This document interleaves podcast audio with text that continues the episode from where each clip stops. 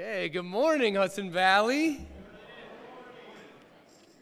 I do want to welcome everyone to our service today and a special welcome to our visitors. Grateful that you decided to come and worship God with us today. Um, I do want to wish everyone a happy St. Patrick's Day. I see that some people got the memo, some people missed it, but that's okay. There's time to recover uh, the rest of the day and get your green on.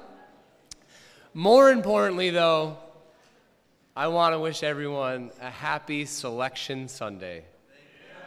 Happy Selection Sunday. Still, we're just not there yet. It's March, March Madness, remember? The big basketball tournament happening. They picked the teams today. Amen. Yeah, Duke did win, and Katie keeps rubbing that in because my favorite team is UNC, and so she's got bragging rights right now. And more connected to Duke. She went there. I didn't go to UNC. Anyway, that's uh, what's going on in our house. But I do want to say how excited I am about the beautiful weather. I think we might be turning the corner here, possibly. I did see a robin this morning, and as my dad tells me, that's a sign that spring is on its way. So you're welcome for passing along that good news. I did see a robin today, so be on the lookout for that. But as far as the sermon goes today, um, I want us to talk about the heart of connection with God. And the heart of connection with God, our Father, is prayer. And when we think about prayer, a simple way to think about prayer is that prayer is intimacy with God, intimacy with the Father. But I want us to ask ourselves today what is the heart of prayer? If someone were to ask you that and say, you know, if I want to learn about prayer and I want to really improve my prayer life, what is the heart of prayer? What would you say? What is the heart of prayer? Well, that's what we're going to talk about today. And someone asked me recently, actually, if I want to learn more about prayer, what should I study out? And I had been preparing this message and thinking about this message, and I first responded, I'm so glad you asked that. I have a good answer for you. And so I per- pointed this person to Luke 11, which is where we're going to be today. So you can turn with me in your Bibles over to Luke 11. And I, I pointed this person to Luke 11 for two reasons. One, because it's a teaching from Jesus. And if we're going to learn about prayer, let's learn about prayer from Jesus. Amen to that, right?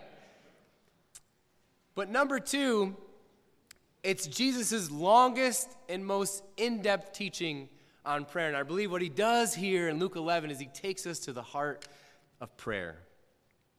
And Jesus lets us know that the heart of prayer is the goodness of God and an understanding of God's graciousness, his love, and his compassion.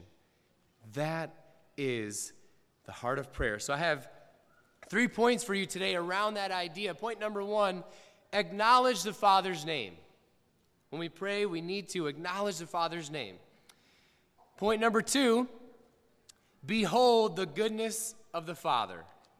Okay, behold the goodness of the Father. And point number three blatantly ask the Father. You know, God is so good, He's so gracious that we can go to Him and just blatantly, just straight up ask Him for what we need. And we know that we'll be provided what we need by Him. And so if you, you know, put that all together, the acronym there is ABBA or Abba, which is Aramaic for Father. Right? See that? You see what I did there? See, there's some, some intention behind that. I didn't just pick blatantly out of the air. I thought, well, you know, that'll connect there. So some of you are with me. Amen. Well, let's dive into Luke 11. And again, draw from Jesus what the heart of prayer is and understand real intimacy in our connection with God. So, point number one acknowledge the Father's name.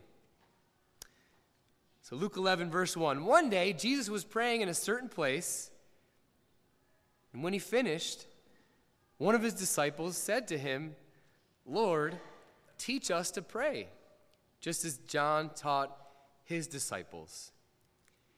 He said to them, When you pray, say. And so, what I'd like to do now is I'd like for us to pray this prayer together. And I'm going to read it, and whatever is a, a, a, good posture for you in terms of prayer, if you need to find a comfortable position in your chair, I, I encourage you not to lay down, but um, you can find a comfortable posture. If you'd like to close your eyes or if you'd like to focus on the words up here, just uh, listening to my voice, I'd like for us to pray this prayer together.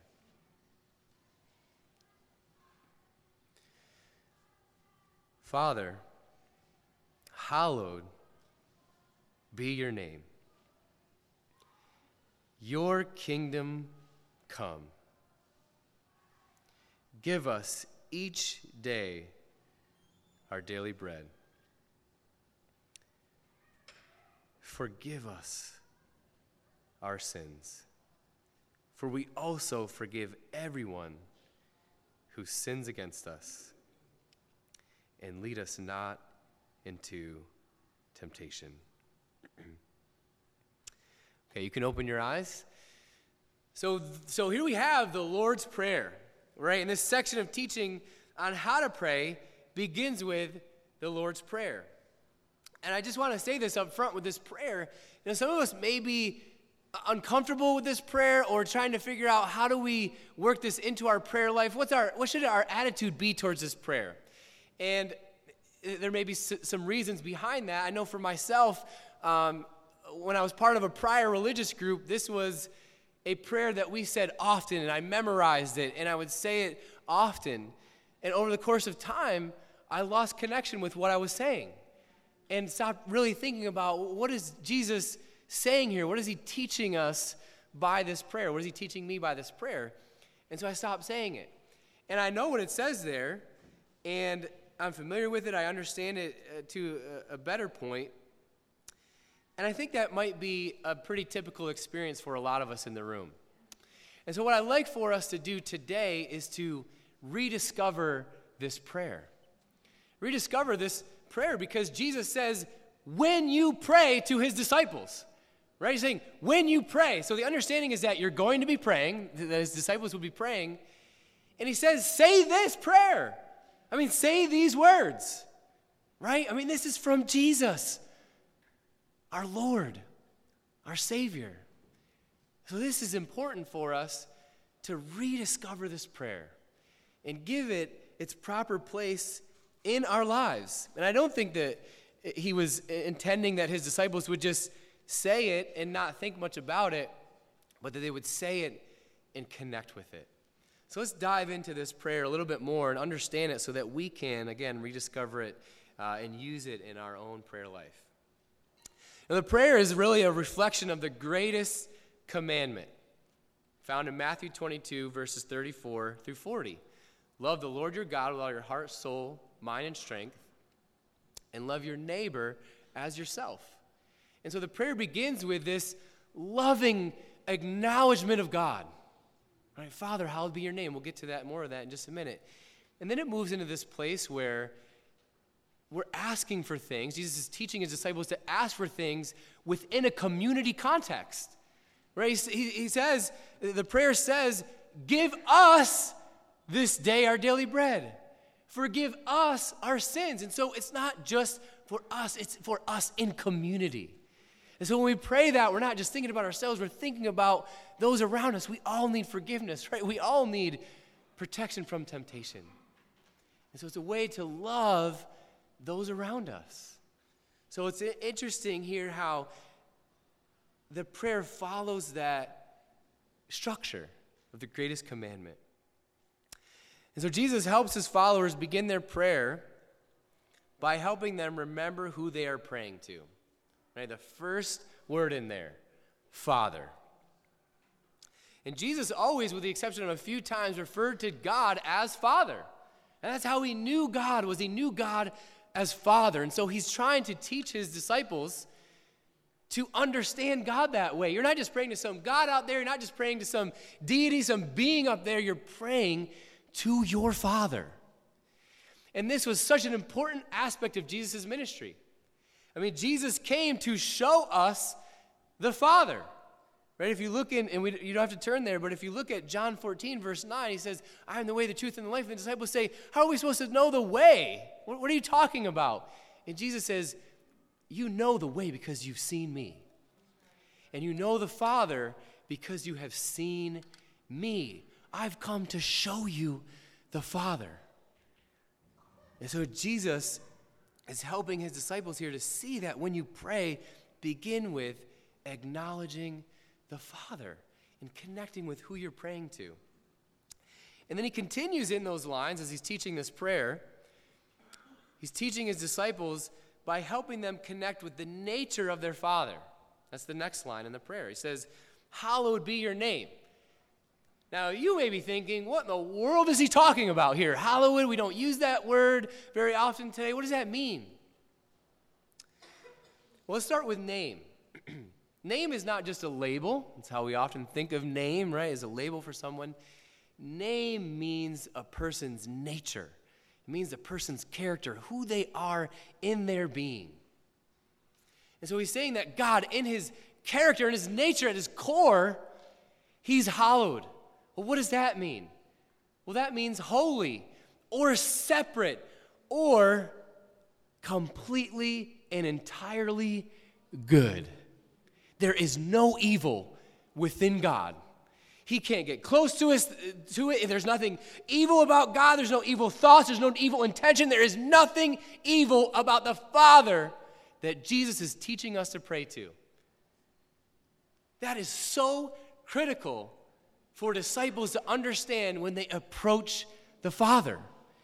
That they're not just praying to some God out there who does some nice things sometimes or who's interested in, maybe sometimes I'll bless people. No, you are praying to a Father who is completely and entirely good. And that is the heart of prayer. And that's where prayer needs to begin. You know, when you think about God, God is so concerned that his name be understood for what it is. That people within the community of, of Christianity, or the community of disciples, but also the world around us, know who God really is. And he's not just, he hasn't, wasn't just interested in that now and in the time of Jesus. You could see that as a theme in the Old Testament. Okay, I'm going to read a few passages for you that convey this idea. 1 Samuel 12, verse 22. God says this for the sake of his great name, right? For the purposes of his name being known, the Lord will not reject his people because the Lord was pleased to make you his own. So he's talking about Israel, and he's saying, for the sake of his name, so his name would be understood, so people would realize who God is, he would not reject his people. You see, he's so concerned with people understanding who he is. Isaiah 48, verse 11, you see the same, same idea uh, conveyed here. For my own name's sake, I will delay my wrath. Right? So God's going to delay his wrath so that people would know that he's a good God. And then in verse 11, he says, For my own sake, for my own sake, I do this. How can I let myself be defamed? I will not yield my glory to another. So the same idea is being conveyed here. Psalm 23, verses 1 through 3, a prayer that we know, a psalm that we know very well. I want to just read the beginning The Lord is my shepherd, I lack nothing. He makes me lie down in green pastures, He leads me beside quiet waters, He restores my soul. But then listen to this He guides me along the right paths. Right? He guides me in, in the way of righteousness. Why? For his name's sake. Right? Do you see you see the idea here, this, you see the importance of understanding the name and the nature of God. And we have to get that. We have to get to that place as we pray. And so then that's followed with these three petitions. Well, actually, excuse me. Uh, right before he gets to those petitions, he talks about the kingdom of God. Let the kingdom of God come. Let the realm of the reign of God come and not just to the world, but to our lives. Right? Let God reign in our lives. That's what that prayer is about, but also fully here on the earth. And then it moves into this place of petitions, asking God for what we need food or manna or basic necessities, forgiveness daily, which is the heart of the kingdom message, and then faithfulness or resisting temptation. So Jesus was teaching his followers to be dependent on God for all of their needs. And we do that in prayer as we ask for those things that we need food, forgiveness, faithfulness, able to, to resist temptation and avoid evil. And so, as he, as he, as he talks about this uh, temptation piece, he helps his disciples realize that temptation is all around you. Right? And we learn that all throughout the scriptures. 1 Peter 5, verse 8. Satan is like a roaring lion roaming around, looking for someone to devour. Right? And so we need, his disciples, they needed help to avoid or resist temptation. But again, the beginning of the prayer is all about acknowledging the Father's name, and everything else needs to be filtered through knowing God. You know, we've all had a, a parenting experience to some extent, right? We've all been parented uh, by somebody, and, and, perhaps that was um, a positive experience, or perhaps not. Perhaps it was a combination of both. Um, but it's, it's, it's fun to think about some of the classic things that parents say, right? Things like, money doesn't grow on trees. Maybe you've heard that one before. I'm still trying to figure out what that means exactly. But um, another one, I brought you into this world and I could take you out. Yeah, some of you finished it. So maybe it's been said to you, maybe you use that one. I don't know. I'm not saying that it's a good idea to use it, but um, maybe you've heard this one. Close the door. Were you born in a barn? Like, what is wrong with you? I, nobody said that. To, my parents didn't say that to me, but I know that's, that's one that's out there. Or maybe this one. You keep your mouth shut when you're talking to me. keep your mouth shut when you're. Figure that one out. Figure that one out. um, but this is the one I want us to, to think about and really focus on, right? And I did have this one said to me on a few occasions, but who do you think you're talking to? Right? Who do you think you're talking to? And then I had to step back, you know, when it said to me, I had to step back for a minute. I don't remember exactly what I said, but it's like, oh yeah, what did I say? Like, I, you know, it must have been something that really offended uh, my parents or was just disrespectful, like, you know, and, and that's the point of that right? To get us to step back and think about, you don't, you don't talk to me like that. And my point is that I don't think God stands up there and says, Who do you think you're talking to? I don't think God is doing that. That's not the kind of God He is. But I do think it's important for us to realize who we're talking to, right? And that's the begin. That's the well, prayer's centered around that, right? If we realize and know the goodness of the Father, it will change your prayer life. And that's why Jesus starts with helping his disciples see that you got to acknowledge the Father's name right up front. You have to know that. And so be sure to pray.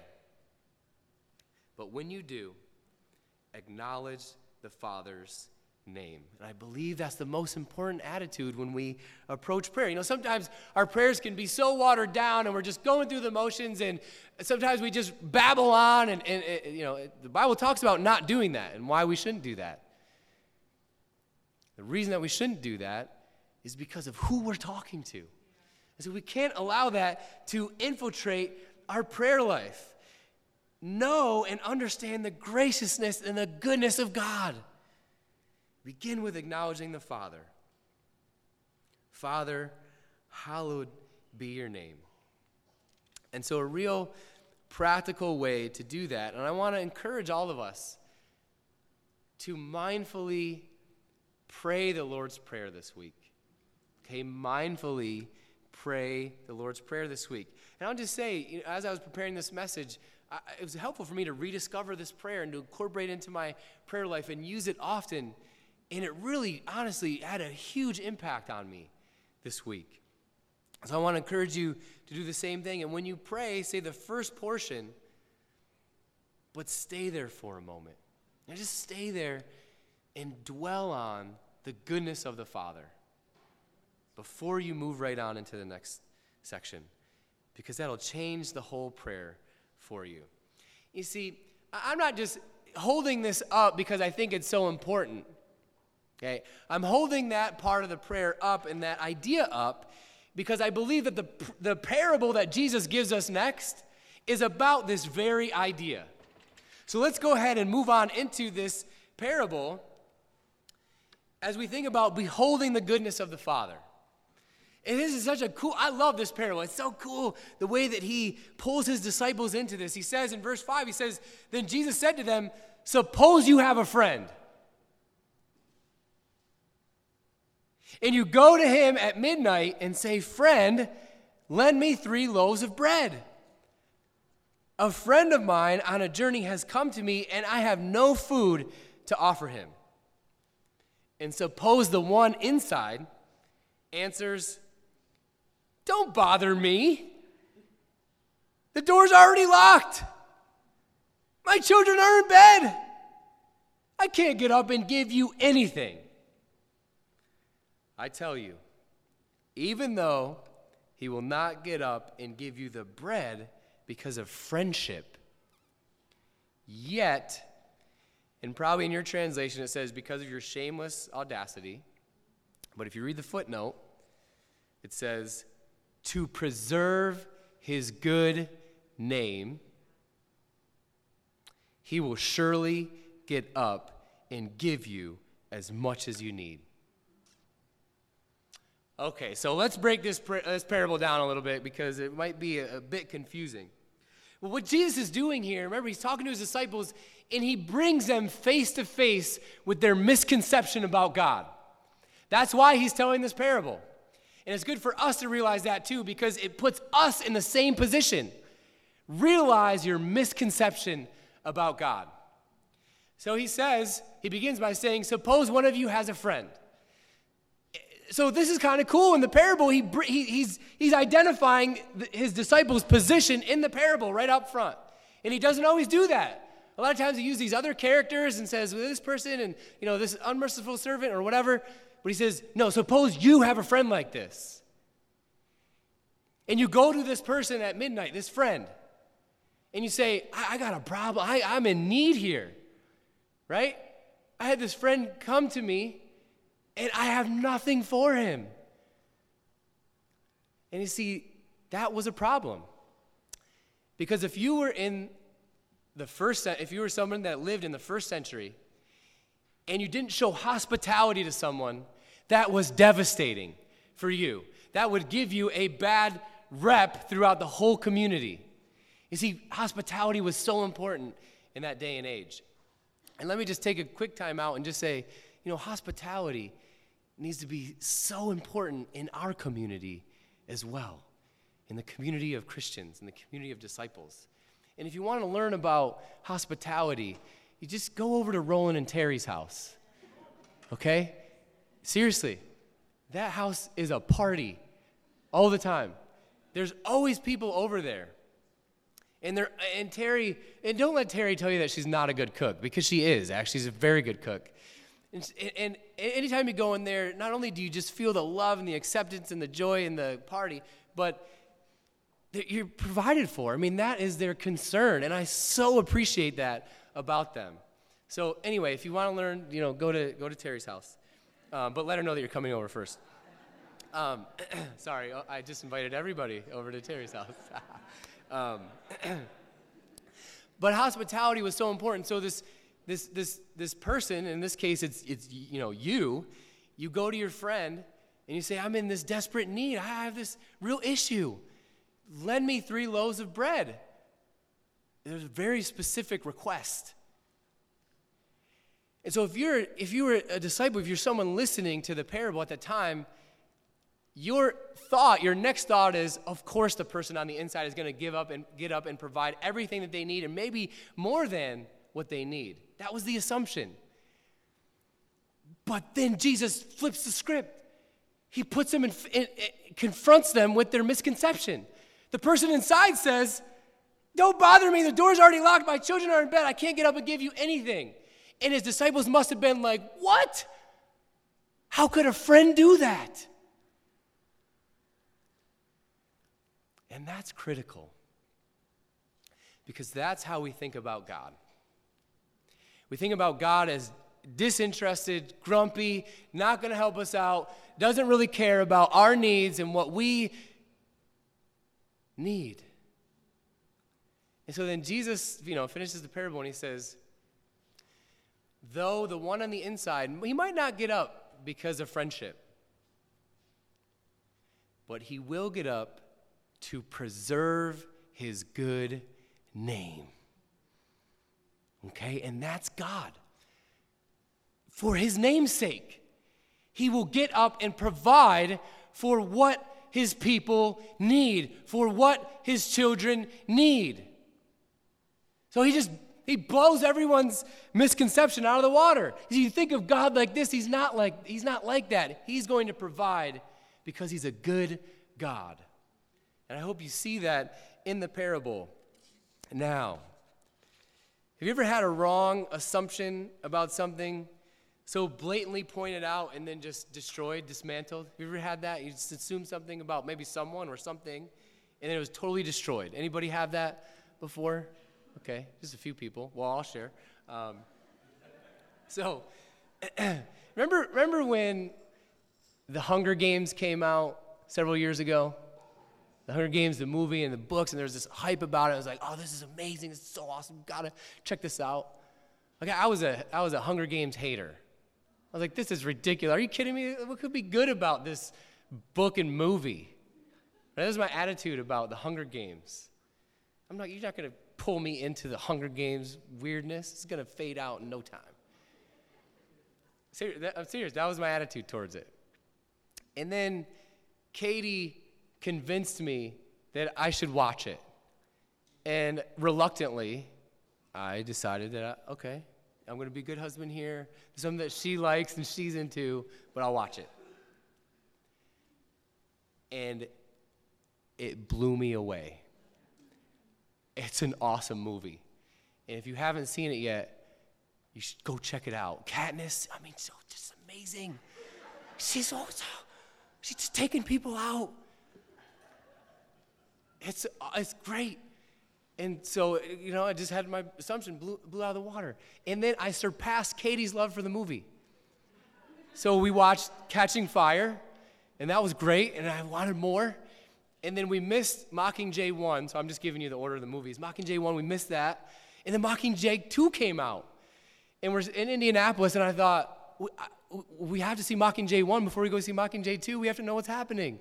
So, so we watched Mockingjay 1 on Amazon at like 8, we started the movie at like 8 o'clock. So we finished it around 10, and I looked at the movie listings, and I said, Katie, there's a showing at 1020 at this theater down the road. And I know you're tired, and I know you're eight months pregnant, but we should go. This is true. This happened.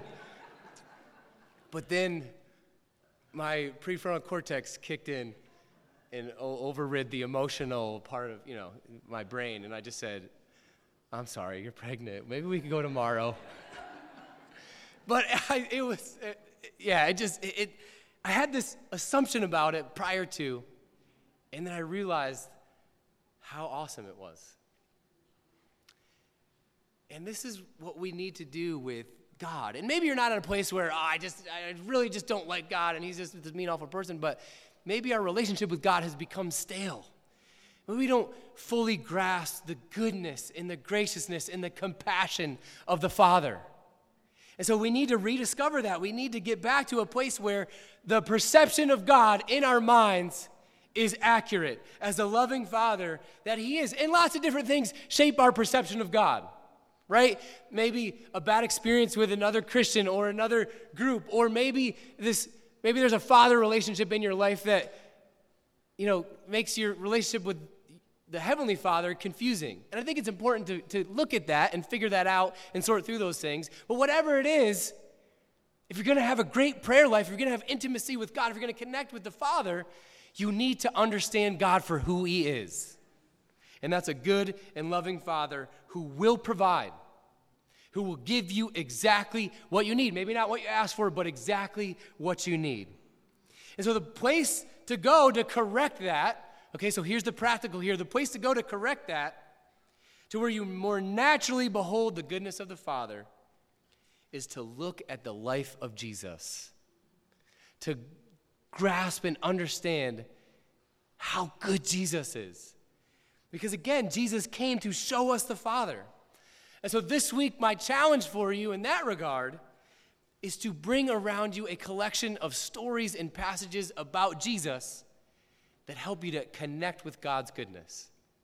And for me, it's all about the way that Jesus healed people. I mean, it's amazing. These people that were cast out by society, these nobodies, these people that were in desperate need, that had no hope, no chance, no way to God, apparently. And here comes Jesus, so willing and excited about healing people and showing people the goodness of the Father. And so, as a result of, of correcting that misconception and that understanding, Jesus says, Well, then go and just ask God, ask the Father for what you need. And so, moving into Luke 11, verses 9 through 13, he says, So I say to you, ask, and it will be given to you. Seek, and you will find. Knock, and the door will be open to you. For everyone who asks receives, the one who seeks finds and the one who knocks, the door will be open. Which of you fathers, if your son asks for a fish, will give him a snake instead? Or if he asks for an egg, we'll give him a scorpion? If you then, though you are evil, know how to give good gifts to your children, how much more will your Father in heaven give the Holy Spirit to those who ask him? And so here Jesus says to his followers, right, because the Father is good, Ask, and it will be given to you. Seek, and you'll find. Knock, and the door will be open to you. Those are some amazing promises, right? Just ask, and it'll be given to you.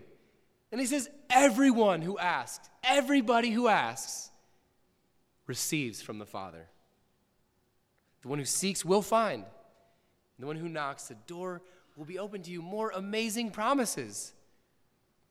So he wanted his, his followers to know that they could go to the Father and they could ask for what they needed, and they would be provided for because God is good. And that's the nature of God. And then he goes into this place where he helps them understand why they can believe that based on the nature of humankind. He says, Which of you fathers, right, if your son ask, comes to you and asks for something that they need, would give them something that would harm them? Would you ever do that? No. Fathers would not, you, you would not do that. And he says, and you understand that and you behave that way, but you are evil. Right? So if we understand that, if we behave in that way and we're evil, how much more is the good Father, hallowed be his name, going to give to his children what they need? Right? And then he said, and then he then he talks about this the Holy Spirit. How much more will the Father give the Holy Spirit? What, where'd that come from? Right? Well, the Holy Spirit is the greatest gift. The greatest gift to us, followers of Jesus, is the Holy Spirit. Why? Because the Holy Spirit gives us relationship with the Father. The Holy Spirit makes us, in a sense, sons and daughters of the Father. Romans 8, verses 14 through 17. For those who are led by the Spirit of God are the children of God. The Spirit you received does not make you slaves so that you're in fear again. Rather, the Spirit you received brought about your adoption to sonship. And by him we cry, Abba, Father. The Spirit Himself testifies with our spirit that we are God's children. Now, if we are children, then we are heirs heirs of God and co heirs with Christ, if indeed we share in his sufferings, in order that we may also share in his glory. That's the greatest gift. And if we ask the Father for it, for him, he will provide it. That's how God is. That's how God rolls. You know, as a dad, each day beginning at 7 a.m., the asking, the seeking, and sometimes the knocking begins all through the day. And lots of those requests are granted. Even a couple weeks ago, to get a milkshake at Johnny Rockets. Now, let me just time out for a second. If you've not had a Johnny Rockets milkshake, shame on you. No, just kidding. But you should go and get it. Ask for black and white milkshake, chocolate syrup, vanilla ice cream. It's amazing. Okay, so that's you know we so we did that a couple weeks ago, but there are things that they ask that my daughters ask for that would not be good for them. So I'm not going to give them that. Now, okay, milkshakes are debatable, all right, whether or not. I didn't just keep giving them milkshakes, but there are things they ask for that wouldn't be good for them, like Tinkerbell over and over and over, watching the movie over and over and over again, right? That's just too much, but we'll, you know, we'll watch it every once in a while. And I never knowingly give my daughters something that would hurt them. And I am evil, right? That's part of our, okay, I didn't mean to freak you out. I'm not like evil like that. But I have the sinful nature as part of me, but I understand good gifts to my daughters, right? And that's the way they come and ask. So we've got to understand that about God. He's not going to give us everything that we ask for, right? God's not the Father's not some genie up there that just, you know, grants us requests because the reality is is that sometimes we ask for snakes and scorpions and we don't even realize it. So God's not going to give you everything that you ask for and everything that you want. But I guarantee you, as Jesus has told us, He will give you what you need. But you need to ask. So this week, I encourage you ask, seek, and knock. Create a list of your asks. These are the things that you're going to the good Father to ask Him about. So create a list. Here are the things that you're going to Him about. And so for all of us, let's continuously acknowledge the Father's name. Let's behold the goodness of the Father and blatantly ask the Father. I want us to close with the Lord's Prayer, and we can um, say it together, or if you want to just uh, you know say it quietly uh, in your mind, that's that's okay too. So let's say the Lord's Prayer together. Father, hallowed be your name. Your kingdom come. Give us each day our daily bread. Forgive us our sins, for we also forgive everyone who sins against us. And lead us not into temptation. Amen.